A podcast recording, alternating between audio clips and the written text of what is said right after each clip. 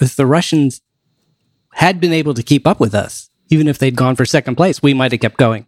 Yeah, if they had gotten to the moon first, Oh, and yeah. then it was just a continued race for higher and higher ground, I think it would be you would see a very different it would, it would be like military level spending. So not ten billion dollars a year, twenty billion dollars a year. It would be five hundred billion dollars a year in in space funding. It would be a different. It would be a vastly different solar system.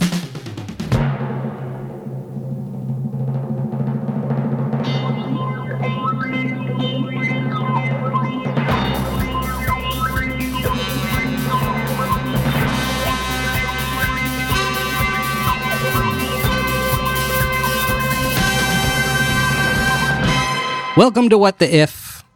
Philip Shane here, Dirt documentary filmmaker. I almost used the word erstwhile again. I, I still don't know what it means. Yeah, you can't call yourself erstwhile though. No? Okay. I think you can. It's, it's definitely something you say about other people. I see. I see. Well, then joining me, that voice you hear, that's lovely sonorous voice, is the erstwhile Matthew Stanley, author of Einstein's War. That's right. Available on Amazon now. That's right. And the Mhm. book is about It is about uh, Einstein surviving World War One while trying to figure out relativity. And that is an amazing story.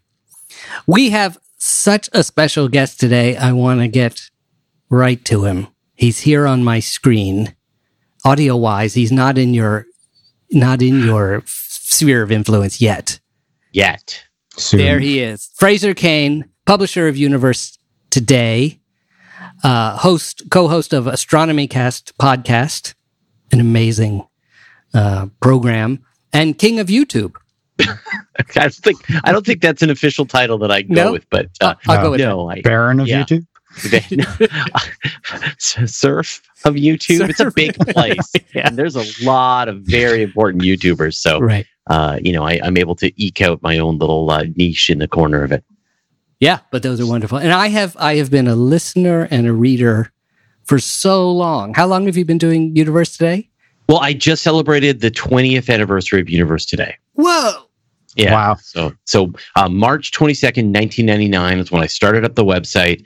So here I am 20 days and one week when we're two weeks when we're recording this. Amazing. Amazing. Yeah. It turns out all you have to do is just do the same thing for 20 years and you can make a career out of it. It's true. It's true. Well, longevity is everything. Consistency exactly. and longevity. Yeah, exactly. Just keep showing up every day. Yeah. Well, that's what Woody Allen said. 50% of, or 80% of show business is showing up. Growing up. Yeah. Yeah. Uh, the other part is you can't leave. That's the other hard part. So you come, uh, Fraser, you come with a wonderful what the if concept. But, but let me explain for those who are new, including you possibly, Fraser. Why is it, Matt, tell us why is it what the if? Uh, because we get upset about things. Um, put a little bit of chutzpah into our speculation. Oh, that's pretty good. Chutzpah. What is the symbol for chutzpah? Um, that's like what emoji would represent chutzpah. I don't know. I'd have to ask my daughters. They're better at that than I am. But I mean, in this case, wouldn't it be like the letter F and then a whole bunch of like asterisks and pound Yeah, signs? right. Yeah, comic strip exclamation style. Points after it. That's right. That sounds right. That's right. Mm-hmm. F star, star, star, star, star. Yeah, yeah. That's how you. That's how you spell Ampersand. Exactly. Uh, Fraser, you, I'll, I'll let you take it a little further, but but the idea is we're looking at coming up very exciting, unless you want to feel old, the fiftieth anniversary. Anniversary of Apollo 11. Yeah, That's right. That's right. And so your idea, your what the if is what the if. What if we didn't stop? Right? What if we, at the end of of Apollo uh, 17, 18, didn't shut it down, dismantle the rockets, build the space shuttle, uh, orbit the Earth for a little while, and then 50 years later go, how come we're not going anywhere? What if we use that time with more exploration? Where would we be now? I love this. And and and for those who weren't around, I I'm I was a year and a half or something around when we landed on the moon, so I can't say. I feel like I remember it because I do remember multiple landings on the moon when I was growing up. So I, I, I think I was there in front of the TV, but I may have been in a sort of rectangular cage like yeah, I may not have retained Crib. too much. yeah. Um, and I was probably wondering why are all these people cheering and screaming. Uh, but at the time, it felt like, well, this is, there was no reason to think it was going to stop, right? They didn't say we're only going to do this many mi- missions and then we're done. Is that right? Well, kind of. They Uh. they had a plan um, that goes longer than the original Apollo missions that we're aware of. So the last the last mission to actually land humans on the surface of the moon was Apollo 17. I think it was in like 1972, 1970. Yeah, 1972. So you would have been three and a half when it happened. So maybe you remember. I'm not sure. Um, uh, and then there were three more missions that were planned after that: Apollo 18, 19, and 20. And but the they did it. They landed on the moon, uh, and they were looking to save money, and so they they. For, for really for budget reasons because they were spending an, an enormous amount if you look at the amount of money that's being spent by nasa currently it was about 10 times as much money back in the apollo era in just sort of real world, uh, you know, an, an inflation adjusted dollars. So they were spending all the money, um, and to beat really to beat the Soviets to the surface of the moon. Soviets beat the Soviet whole Apollo or their their moon missions collapse. And the United States doesn't really see an urgency to do that anymore. What what could have been? It seems to be that the number one thing that's lost was sort of the sense of exploration. It's interesting. I didn't realize that Apollo was planned actually all the way out to number 20. So 17, Apollo 17, they come home and in this bright new retro future we've created, there's Yep. another mission. uh, 18 is going up. And then let's say 18, 19, 20 happened. Yep. And where, how do we continue from there, you think?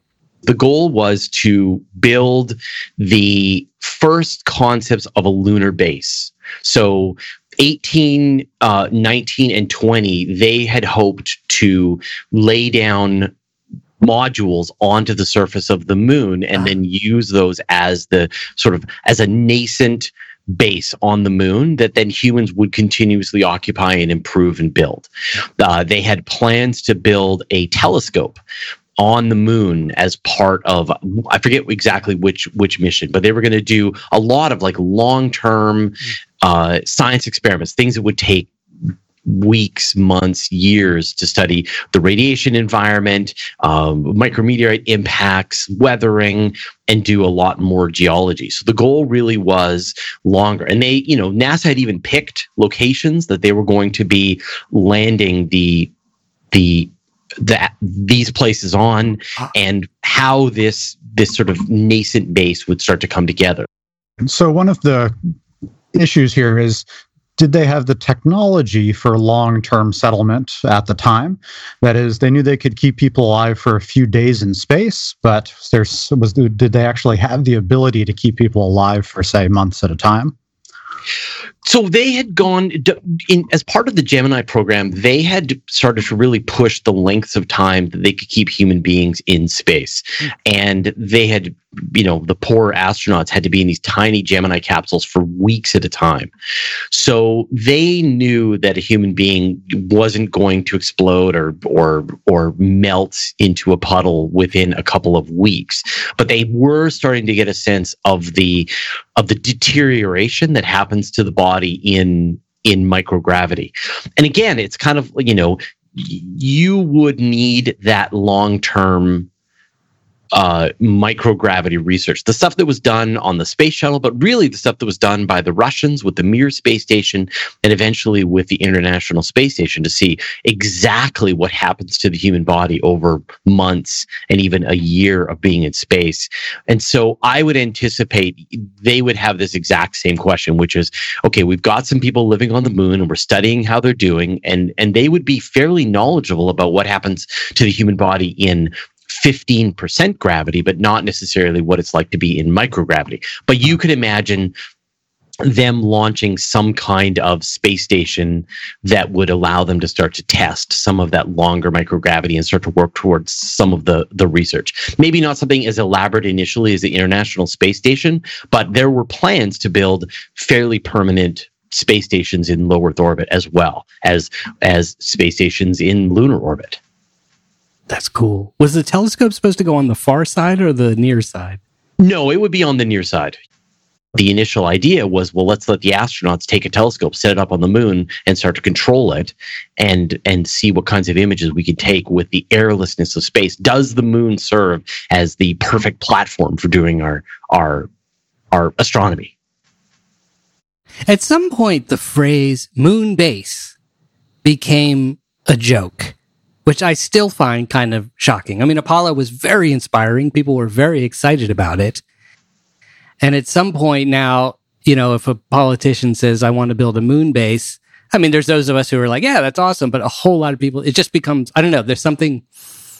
Uh, Who's, no one in. I don't think anyone on this podcast is laughing. Not laughing. I'm not laughing. No. no, No. This is, this is serious probably business. probably around the James Bond movie that featured a moon base. Uh, uh-huh. Okay, all right. There you go. Yeah. Well, that was just yeah. That's you know that's James Bond. That's right. That's right. Okay. So we have this base and we have this Yeah, we have this telescope and we have all these uh, ast- astronomical and physics experiments and biological Yep. uh, human uh, uh, living experiments. So basically, it's it's a bit like Antarctica, or even more so, it's like the space station. Yeah, I think that's a great. I mean, it, it is this. It is the International Space Station, except it's only the Americans and it's on the moon.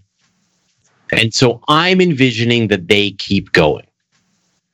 That they decide that that having this permanent scientific base like Antarctica on the moon is the thing that is worth having. And that they can that because you've got a it's ground and maybe they they build into a, a lava tube or something so you can start to to have a little bit more protection from the radiation. They'll start to learn about what the the the microgravity does to their bodies. They're going to realize that the radiation environment is actually really dangerous.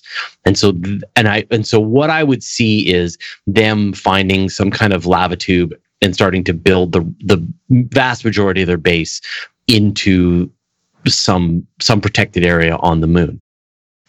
But the thing is the moon sucks. So I don't think you're going to see anything beyond just a scientific outpost, something that maybe has six astronauts at the most, like we have the International Space Station. It is like a, you know, it's a parallel world where a, a very elaborate uh, base is being built on the moon and additional hardware is being sent and more modules are being sent and they're dropped down and then interesting science experiments are being figured out and they maybe they open up to more of an international collaboration and they are able to every couple of years or maybe every year they send one more mission back and forth to the moon Yeah, it's interesting. because when you think about Antarctica, they do have tourism now, for instance. But even there, it's you can you can go. My, my aunt went, so that definitely is it. It reaches a wider group of people who can go there than before.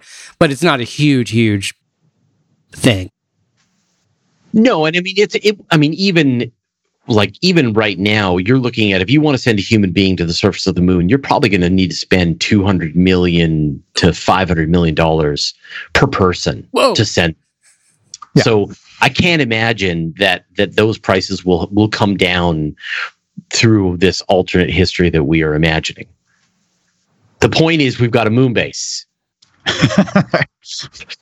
And I feel like maybe that's part of the problem is that even okay, so this is great. We've gotten to the point we have the moon base, and no matter what, we're we're always going to reach a point where the vision ends or becomes vague. And that's why it's Yes. interesting that even though scientists and those who love those of us who love them know that basic research is great and it's important and you know everything goes on space station even though it goes around in circles hugely important and it does lead us forward. It's just a little bit more unclear. So that the dead simple thing of like mars it seems like it's a great motivator and it is an important achievement but that's something we have to look to the next place. And i think we would have right? Yeah, so I think that that the next obvious thing to do after after having your permanent base on the moon is it would actually be some kind of uh, space station in a in a Lagrange point. There are the the Earth moon Lagrange points. There are these points of essentially like gravitational balance between the gravity of the Earth and the gravity of the moon, and things can kind of hang in that location. That then becomes this platform, this jumping off point that you can then start to to reach other parts of the solar system without having to do it all in one big rocket launch. So, if we get a Lagrange station going, do we need something like a space shuttle to keep it maintained and fueled and supplied and such? Are we back Yeah. to the space shuttle? Well. I- it wouldn't be. I don't think. I, if we're assuming that they they didn't decide that they were going to try to build a reusable space plane. That they realized that that was a dead end, and that they continued essentially just building bigger and bigger versions of cargo rockets that Yeah, Can- still can- dispos- disposable. Right. Mhm. yeah they're disposable rockets and then as the as the technology starts to catch up they start to go towards the same paths that SpaceX is doing with the reusability so the possibility of, re- of rocket reusability has always been there. People have always, you know, the math permits it. It's just that that having a computer capable of of handling the the decisions to keep a rocket landing on its own you know launch pad is very complicated and requires a certain level of microcomputers and so if you're imagining we're pushing into the 80s the 90s they've got at this point you know a, per, a permanently staffed lunar base they've got some kind of of space you know some kind of space station Mhm. with some sort of rotating structure on it that is able to keep the astronauts healthy for longer periods of time and they are sending rockets regularly up to the space station and then you could do this all with the budget that was spent on the space shuttle. I mean, let's say they double or maybe triple NASA's budget just to make it really, you know, but it's still down from from what it was back during the Apollo age when it was 10 times NASA's current budget. So Mhm. you could see them building up this infrastructure, but I, I wouldn't see them using anything like the space shuttle. It's just too expensive for too little payload carried to orbit. It would be about it would be about what is the biggest rocket that we can send that will send uh, up, you know, 150 tons of fuel to this to this space Ah, gate Interesting. Okay. right it's good it would be about it would be about economies of scale and you would see i think that's the direction that they would go the astronauts would be swapping out they'd probably do like six months on the surface of the moon and then they spend six months at the space station and then they come home and they just rotate to these Ah, different okay. facilities That'd be so cool. I Yeah. wanna, I want to rotate. yeah Now, I imagine that the, the other countries don't sit still. I mean, it, I'd never really thought about it. You mentioned it. It's like the Russians completely gave up. Was Yep. that because they just thought, oh, screw it. If we're not there first, it doesn't matter. Yeah. Let the Americans blow their money on this thing. Well, no, I mean, they built a rocket system that was going to be their attempt at it. It was called the N1. And it was like a, it was very reminiscent of the Falcon Heavy. It was a pile of rocket engines all working together, which would break apart in various stages. But it was before the kinds of sophisticated computers that we have today. I mean, the Falcon Heavy is only possible because you've got really sophisticated computers that can control 27 separate engines. That's that's how it that's what makes it such a uh, that, that just makes it possible. And then, of course, the thing breaks apart, and all three parts land on their own separate landing pads. I mean, that is next level, right? Yeah. But just to control the all of those different engines was beyond the Russians' ability. It was a it was the wrong technology. While the Americans went with fewer, more powerful rocket engines, which ended up being, you know, they went with the F1 engine, which ended up being the right path to go. And so the Russians had, or the Soviets had fundamentally gone down the wrong path. But the Soviets have been, have been, and, the, and then the Russians have been flying the same, the Soyuz and the Progress and their other various rockets fairly safely for more than 50 years. Yeah. You know, the same, the, Mhm. the Soyuz rocket that carries astronauts to the International Space Station today is not that different from the Soyuz that carried astronauts, 50, the cosmonauts 50 years ago. It is a, you know, they got really good at building this very safe, very reliable rocket system. So, so I think you would see there would be either international collaborations because this stuff is so expensive. So you would see that the Japanese would build a module and be atta- it would be sent to the moon on a Soyuz rocket or or a, you know some larger launch vehicle and then it would be plopped down beside the the international lunar base and they would just keep adding to it like once you've got a place to do this work. You just keep adding to it. And so that's what i would see. There would just be one base that would just be get bigger and bigger as more people sent more things to this to the surface of the moon. And then maybe you would see the same thing with the with the space station. Like it doesn't make sense to build two of these things. You just need one. All right. So, how do we convince Congress to keep paying for this? Well, right. And so this is this is the leap of faith, right? Like the reason Congress stopped paying for this is because they beat the Russians. How do you keep them spending 10 times the money? Uh, you don't. You can't. Right?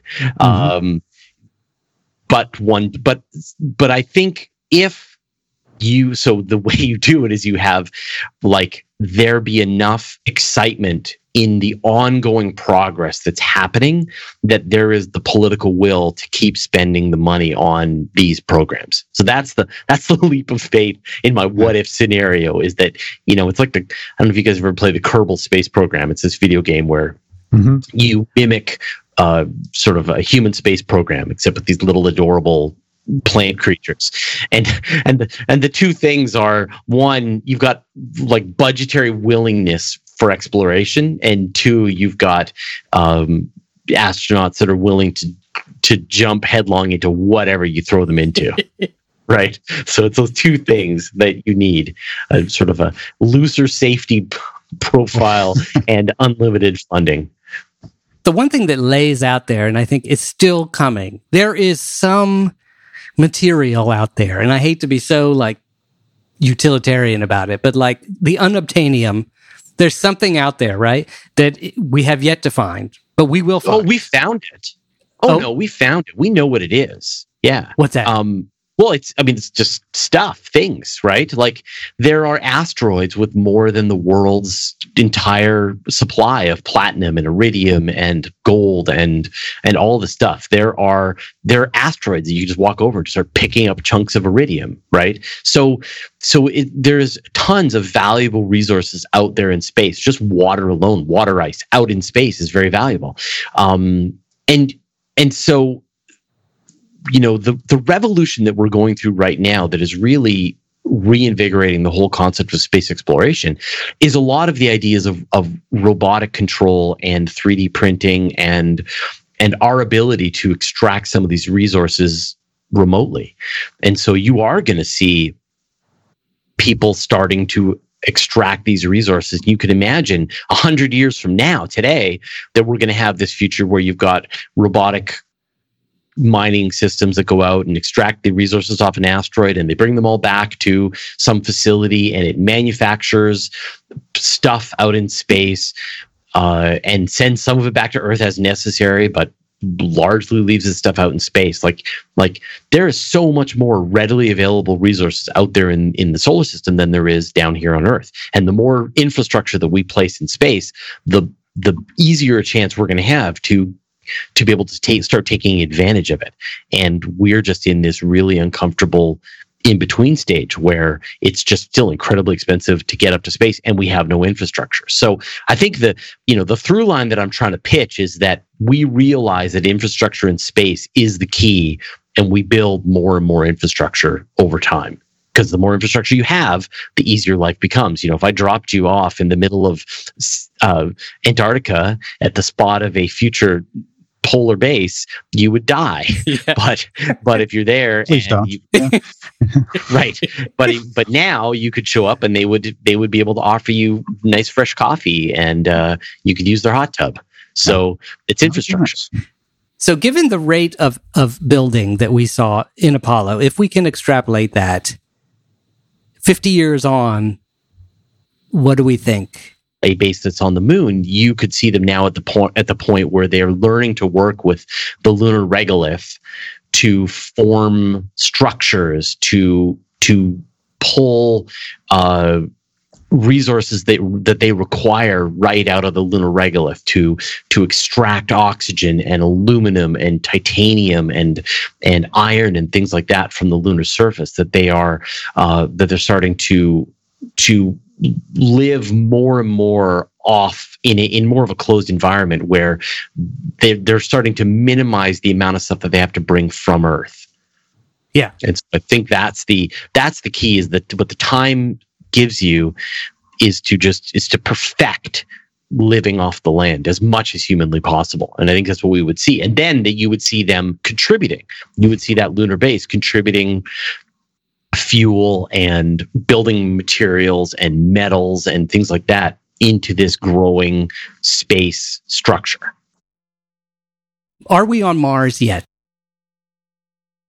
I, I'm not sure. Um, Mars is really, really far away and it's really, really hard to get to. And the way the orbits line up, that that if you're able to send people to Mars, um, you're almost certainly going to give them a dramatic increase in the amount of cancer risk that they face yeah. for two years of being in space itself. And not to mention the difficulty of landing heavy payloads onto the surface of Mars. Mars is Mars, as I would say, eats spacecraft for breakfast. Right now, you look at the, um, you know, I think it's like only fifty three percent of the missions sent to Mars have succeeded. Wow, is that right? That's yeah. Um, and this is we've gotten way much way better. Like it used to be, seventy five percent of them fail. And part of the problem is that the, the Martian atmosphere is is super thin, so you can't use it for an aerodynamic entry the way you know the space shuttle uses the Earth's atmosphere. And and yet it is too thick, so you so you still have to take a heat shield. So you have to carry. It's like having to carry an umbrella on a day when every now and then it's going to drizzle briefly, and you're you're stuck carrying an umbrella around the whole time. And so you can't do a a propulsive landing as inexpensively as you do on the moon, you still have to you have to do both a propulsive landing and an aerodynamic entry, which is which is total pain. So you you right now the heaviest payload that can be landed on the surface of, of Mars is about one ton, which was about the, the, the mass of the Curiosity rover. There are plans to maybe increase that to three tons, maybe, but you know, to put a base down on Mars, you're looking at 100 tons. You're looking at gigantic rockets that will be dropping. Now, it's not impossible. You you just need to build your, up your infrastructure. So my guess is that you would see a base. You wouldn't see necessarily a base down on the surface of Mars, but you might see a base at Phobos. So you might see the, ah. the version of a space station something built into one of the moons that orbits Mars to above the surface that is building out the infrastructure to permit and help out future astronauts are going to try to land down on the surface of, of Mars. I, I don't even know. I don't think that there would be, I don't think humans would have set foot on Mars even now with an uninterrupted progress in space. But there's a lot of people that would totally disagree with me and say, "Oh no, we would be, we would be, you know, von Braun thought we would be on the right. surface of Mars in the mid '80s or you know early '90s." Uh-huh, uh-huh. But I, I don't think so. I think it's it's going to be still really hard, and it's going to take some really incredible developments and willingness to see a hundred people die at a time in a that mm-hmm. is going to is going to require that kind of uh, risks so, well, yeah. that's an interesting idea that the the biggest obstacle is just not willing to see the piles of corpses it takes for exploration. I mean, we kind of romanticize the the age of sail these days, but until 1800, the odds of surviving a transatlantic journey were 50%. Whoa. Yeah. And this is not just the people who were stuck down in cargo. These no, no, this is just the odds of your ship getting trashed was wow. half. Fifty yeah. percent. Wow! Imagine if airplanes were like that. Yeah. Exactly. Yeah. So imagine. I mean, you saw wow. we saw what happened every time it, you know an airplane disappears in the middle of the uh, Atlantic Ocean. Uh, CNN covers it nonstop, obsessively, and nobody wants to fly in airplanes anymore. Although I, I dare say, perversely, actually, for the space program, the accidents or here, here's a very strange thing I know. So I was at, um, I, I got to do this amazing NASA social program, right? With, uh, a month ago, I got to go down for the SpaceX launch, the demo one launch that had Ripley on it. And um, they took us all over the place. And I met all these people of all ages, my age and older, but, and then a bunch of young people, of course. And I was amazed that one after the other after the other, they would say to the young people, or you would ask them, what, what got you interested in the space program? They would all mention the Challenger. And I just like they huh. the first person that mentioned it, I thought, oh, you know, like they say I was in school and I remember the Challenger blowing up, and I thought, oh, okay, well, so they're they're going to say that there was that, but then something got them excited about it. No, they just they all were inspired. They, obviously, it wasn't a happy occasion. Yeah, but I yeah, think but it, it, it be- made them aware. Yeah, it was their formative memory and there was yeah. a teacher on it and i think all the reverence that went around it rightfully so but that's what they saw Wow, yeah. that would not have occurred to me. Yeah. It's sad that you know, look, if, if you're lucky enough to have remembered, say, the Apollo mission, you saw the same thing tremendous reverence, the society coming together. But for better or worse, even around that tragedy, the exact same thing happened for a negative yeah. result. And the danger of the, I always thought it was, is disappointing when they said, whoever it was said, we, I, I, want, with the space shuttle, we want it to become routine. We, we want it yeah. to be so routine, it's not covered on TV anymore. And I just thought, that doesn't, uh, that doesn't sound right. doesn't yeah. sound right. And that's a different, a different I, I, could see what they meant by that, I think. Yeah. yeah. Uh, like we don't cover every airplane launch. yes. But I think yeah. that it, it's, it's the leader perhaps who is willing to take the risks, you know, because the astronauts are willing to take the risks. They're not foolhardy. They put, you know, everything they can into safety and all, but they're willing to do it. And, um, when it comes to all kinds of technological advances, we still risk lives, you know, building skyscrapers and tunnels and nuclear power and all these things and I think that was the mistake. I think you're exactly right that saying that you want the space shuttle, you want to build hardware that makes spaceflight routine is a fundamental misunderstanding of what your role is in being the government agency whose job it is to push the boundaries of what what is possible. And there's a really great philosophy that I really like. Um, as you know, there are people in NASA that have this idea is is they want to see a um, capabilities based exploration program. So as opposed to a goals based program where you're like, we're going to land on the moon or we're going to land on Mars, they just want to do, they say we should build the infrastructure so that we can do more and that we will just keep doing more until t- someone tells us to stop. So uh, we will we will we will spend three weeks in orbit. Now we'll spend eight weeks in orbit. We will spend we will go to lunar orbit. Now we'll go into a high lunar orbit. Now we'll dock with an asteroid. Now we'll retrieve a sample from an asteroid. They can just keep layering on the the the the, the to-do list until until it's clear that you don't need to have this program anymore that that everything has been commoditized and routined enough and the commercial industry is starting to pick up all the the the you know, put picking up what you're laying down. That I think that uh, that would be a is, a is a very exciting future for me. So that every mission is a first. Yeah. Yeah. Right. This yeah. is going to be the first time that humans have ever set foot on on an asteroid. This is the first time that humans have ever gone into orbit around Venus. This is the first time that a human has ever set foot on Mars. I actually twice got to speak at some length, actually, with the uh, NASA administrator Jim Bridenstine, we, we, I got to do this planetary society day of lobbying. We went up, met legislators, and I said to him, "What, what do we, you know, what do you recommend when I speak to somebody? How, what do I, do I say like, hey, this will bring a lot of jobs to your district, kind of thing?" He, and he he kind of laughed. He's like, "Oh, don't do that." As much as that sounds like the right idea, he said, "There's a whole history of people criticizing NASA for being a jobs program." Yeah. And he said, uh, yeah. it's not a jobs program. It's a program where there are jobs available. But what we are doing is he said, we are going to Mars. And it's like they finally have all agreed to put it all in one package and say, we're going to Mars and we have to go to the moon to get to Mars, but we're going to Mars, Mars, Mars. And they just hammered that away and away, away. And I thought that was really seemed very smart. It's like, let, let, let's see how long that lasts, that sort of pitch. Yeah. Yeah, exactly. Until they realize how expensive going to Mars is and how dangerous it is. Yeah.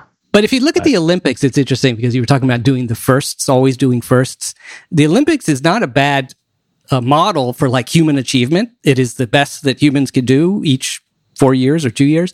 And um, every year, like if there's a skater they'll do this one, they'll do the triple Lutz, whatever, and then they'll do four times, and then they'll do five times, or the the snowboarders will do one 160, three, whatever, 360, 720, all this kind of stuff. And every year they do more, and it's the friendly competition of it that drives them. But also those, I don't even think those athletes need that competition. They would go for that record no matter what. And I love this idea of that. Yeah, just singular achievements that you can put on the Yeah, wall. it's capability capabilities driven. You just you build up your infrastructure so that you have the ability to do ever more ambitious things without necessarily saying we're going to Mars. Yeah, yeah, yeah. And lastly, do you think that you know uh, we have a whole new crew coming in? The cavalry is coming in the form of these tech Mhm. billionaires. I wonder if that also is an important part of the equation. Like those guys would have come out no, anytime they could have, and it took this these I don't know if it's these kind of people who can see how you can completely revolutionize something by taking on something incredibly boring like how to pay with your credit card on the internet, right? Yeah. But solving it, how to deliver packages on time, but solving it and seeing that those these infrastructure things, as you say, can completely change the world and put all the money in their pocket. Also, Yeah, I think that that they are. I mean, the fact that Jeff Bezos and Elon Musk both really, from first principles, realize that human beings need to be able to master space exploration shows you and they're not the only ones that there were a bunch of others that are that are interested in, and enthusiastic about this. I think that that you've got this interesting connect collection of of sort of people arriving at the same idea you know? Uh, you can I, I think a lot of people can trace like back to robert zubrin with the mars society making the case for mars. That that was a really influential book that really affected a lot of people. And matched with people being who were nerds being able to make a lot of money to be able to fund some of the stuff matched with the technology to finally make the the cost savings possible with in terms of the of 3D printing parts with uh, computer modeling of some of the technology to the computers powerful enough to handle some of the the the rocket landings and reusability aspects. So I think you had a lot, you a sort of a perfect storm. You had a lot of things come together in a way that that enabled this to have these private players come in come in to do this. I mean, when you look at the development of the of the Falcon Heavy, it was done entirely it was done without a customer by SpaceX. Ah, they had no wow. idea who's going to pay for this thing, right? Yeah. They self-funded it Yeah. to develop it. The Chinese are launching as many rockets as the Americans are now. Mm. What the Indians are launching them at a fraction of the price. I mean, we're seeing international competition as well as heightened competition just inside the United States. So it's going to get weird over the next decade, I think. Hmm. All right. it's exciting. It's exciting. I like that. It's going to get weird. It's going to get weird. yeah, it's going to get super weird. Weird. I think it's going to get weird in the good way. Yeah, it might have been if the if the Russians had been able to keep up with us, even if they'd gone for second place, we might have kept going. Yeah, if they had gotten to the moon first, Oh, and yeah. then it was just a continued race for higher and higher ground, I think it would be you would see a very different wor- it would, it would be like military level spending. So not ten billion dollars a year, twenty billion dollars a year. It would be five hundred billion dollars a year in military funding, in in space funding. It would be a different. It would be a vastly different solar system. So I will end with I'm going to start a Kickstarter campaign to raise money uh, among my filmmaker friends to create a fake Russian landing on the moon that will spur the Americans back into action. If that's what it takes, Yeah, a little I bit of fake this is a- news. This is a very good strategy. Don't Yeah. worry, the Chinese are are working on it right now for That's you, true. and and when should land on the moon within the next you know handful of years, and and that could very well be the reason why NASA is looking to go back to the moon now because the Chinese are set to do it. more race, mo better. Exactly. Fraser, thank you for this incredible. I love these this world you've spun for us. That actually, here's a good thing about it. It's sort of like both visionary, but also like you know what? We're living in the great vision. we Don't are. be down on it. It might Yeah, we might be a little bit slower. Sad Yeah. it took 50 years for us to get here. It's going to get really exciting.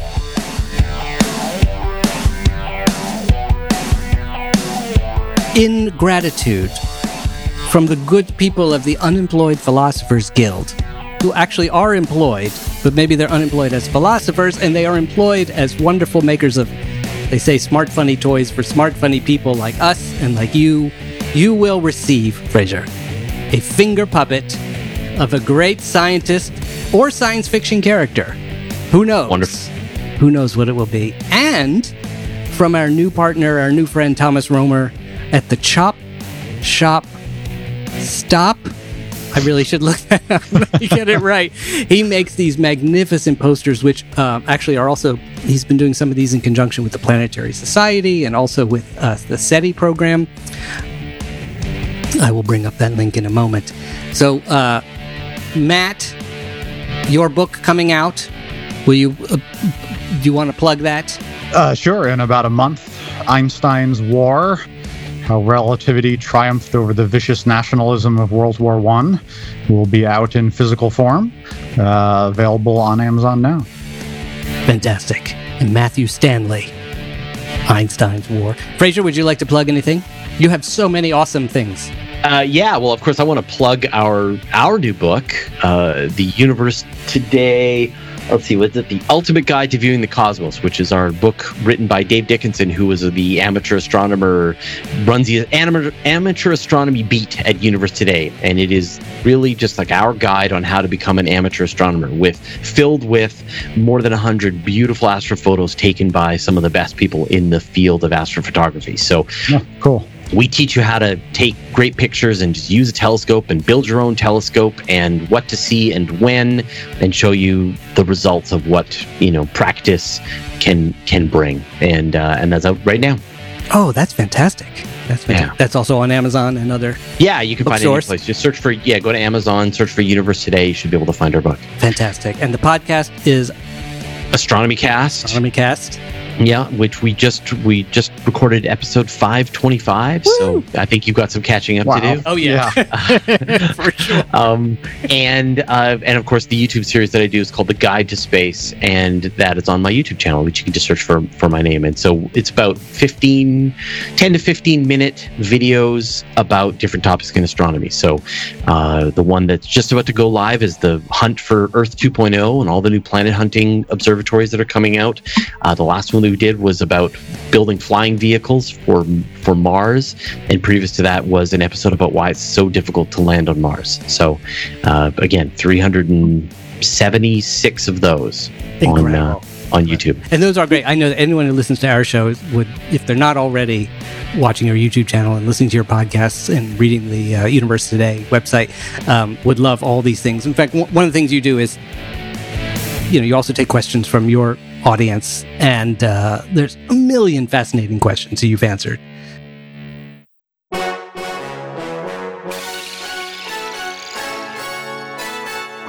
Thomas Romer at Chop Shop Store, chopshopstore.com. You can get these magnificent posters. Just go there and check them out. And he does a lot of other really beautiful things.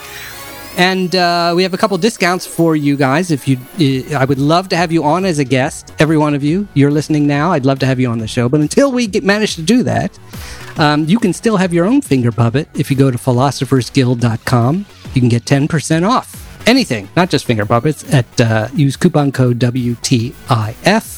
And the same coupon code WTIF at the chopshopstore.com, where you find Thomas Romer's beautiful artwork, 15% off there. And lastly, us humble hosts uh, at uh, at What the If Show on Twitter, and you can go to our website whattheif.com. You can subscribe there. You can uh, leave us a review on iTunes. That would be fantastic. And uh, you can hear all our other episodes and learn about all kinds of things, including these crazy people. Thank you, Fraser. Thank you for ifing with us. that was awesome. You Thanks are a now a super duper iffer. and so Excellent. we have a tradition here. I don't know if you've ever heard it, but we shout the name of our show into the black hole that is the universe of ignorance. Because when Matt and I ponder whatever, we don't, we have no idea what we're doing next week. We have no idea whatsoever. Sounds familiar. Sounds And when it, very similar. It's very similar approaches to our long-term content strategy. That's right. It's all pure research. It doesn't matter which direction you go. When this idea presents itself to us, though, however, we will be stand we will stand in horror and shock and look at it and say, and join us, Fraser, if you will. We will scream, What? What? Ah! yeah. Yeah!